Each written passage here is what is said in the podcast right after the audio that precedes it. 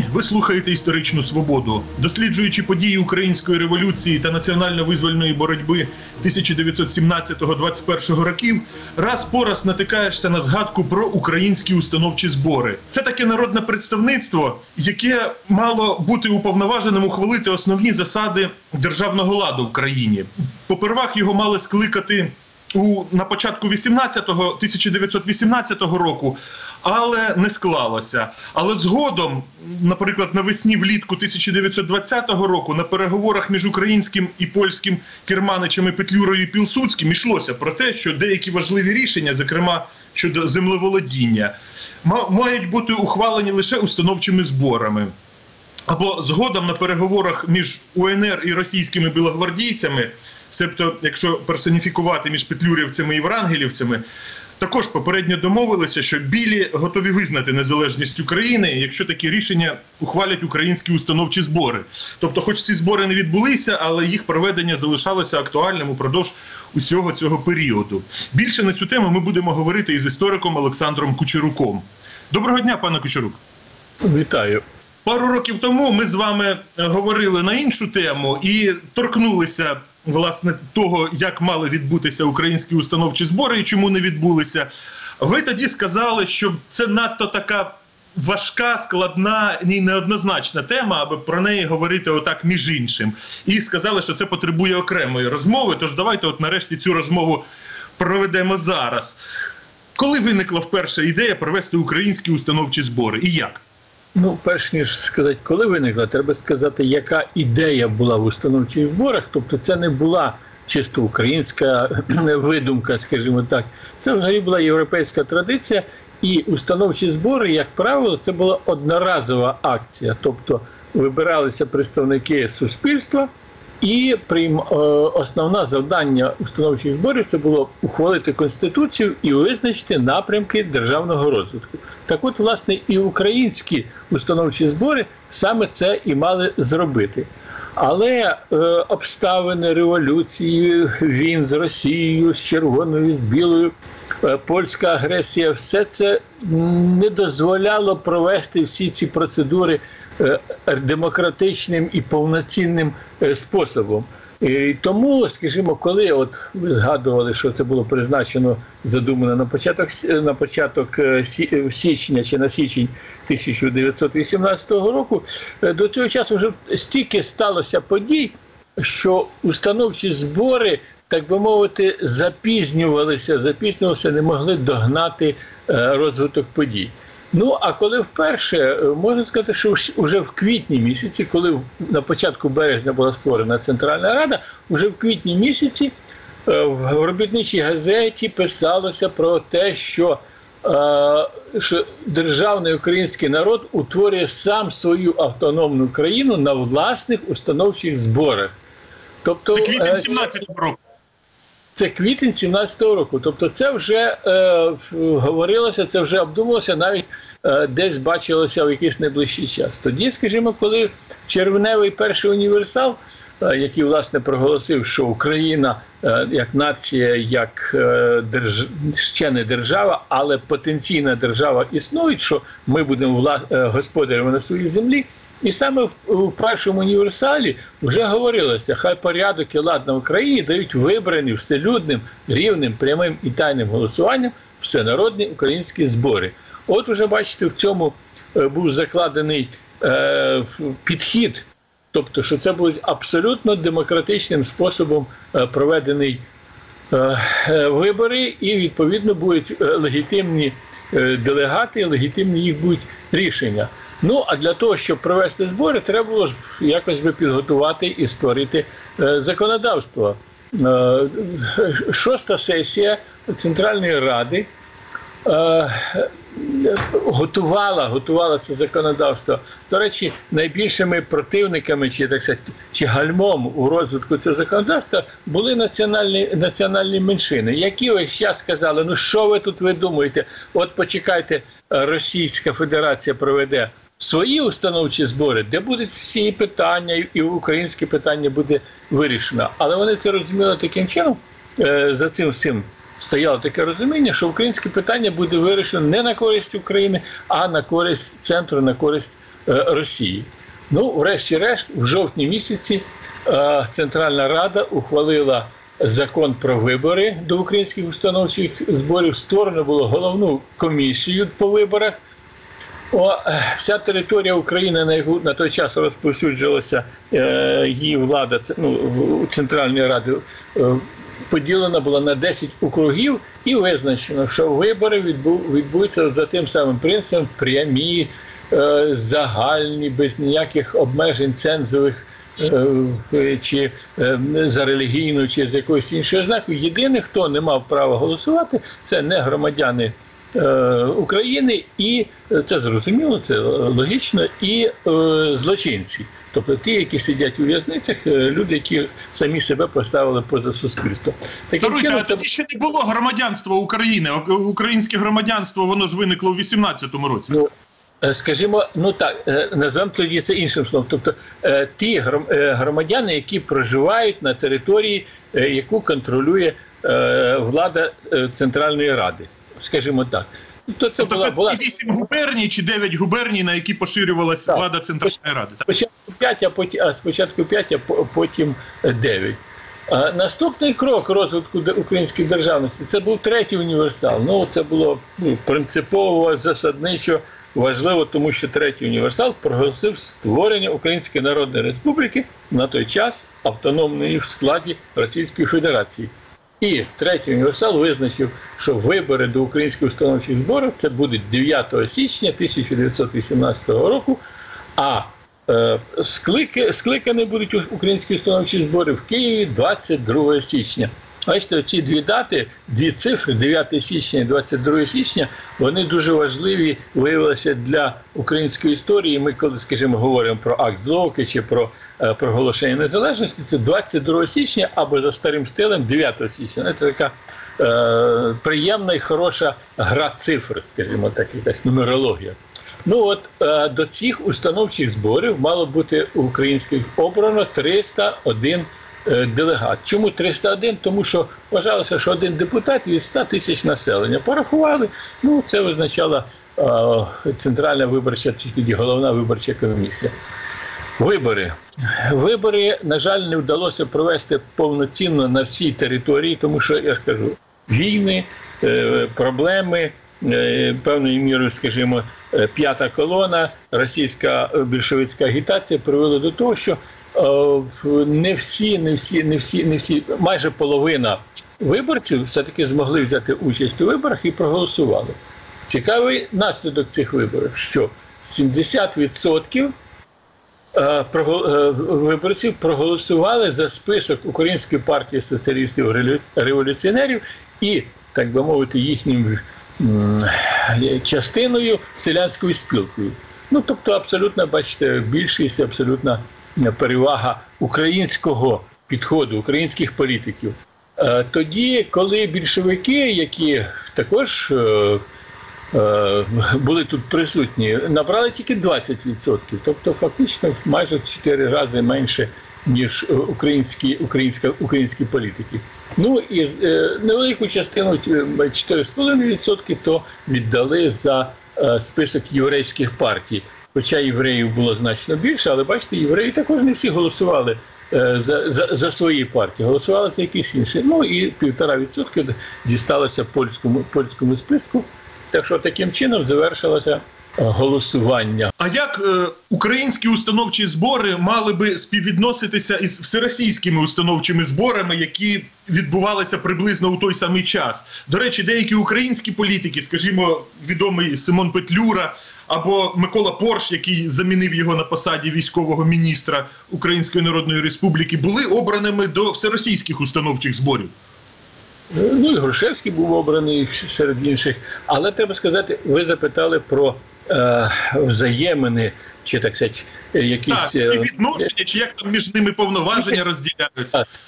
співіснування таких двох е, принципових речей. Справа в тому, що ще з самого початку, з березня місяця, українці, які е, вважали і були виховані, що Росія це ніби наш брат, наші так сказати, друзі і так далі, вони нас зрозуміють. І така ще річ, що поступово в Україні до влади прийшли хто? Соціал-революціонери і українські соціал-демократи.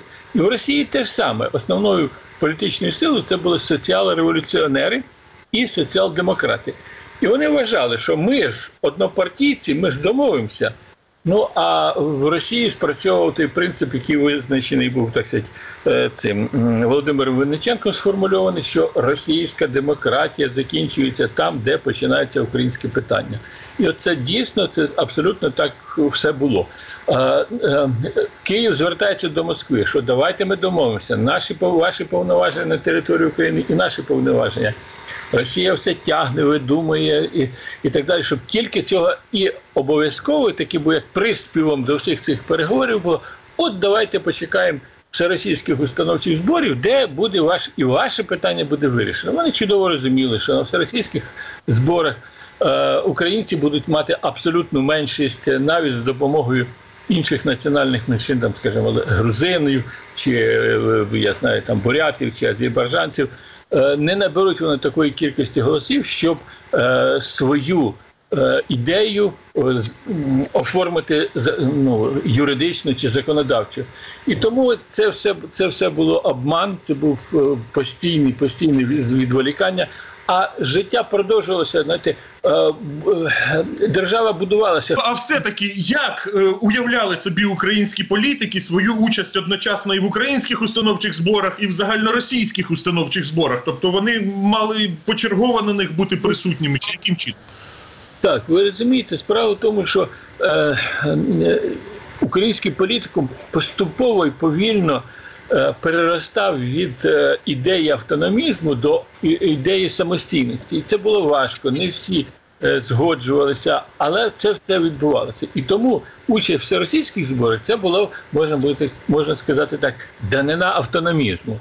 А е, організація проведення власних установчих зборів це була більш-менш е, данина е, самостійництву.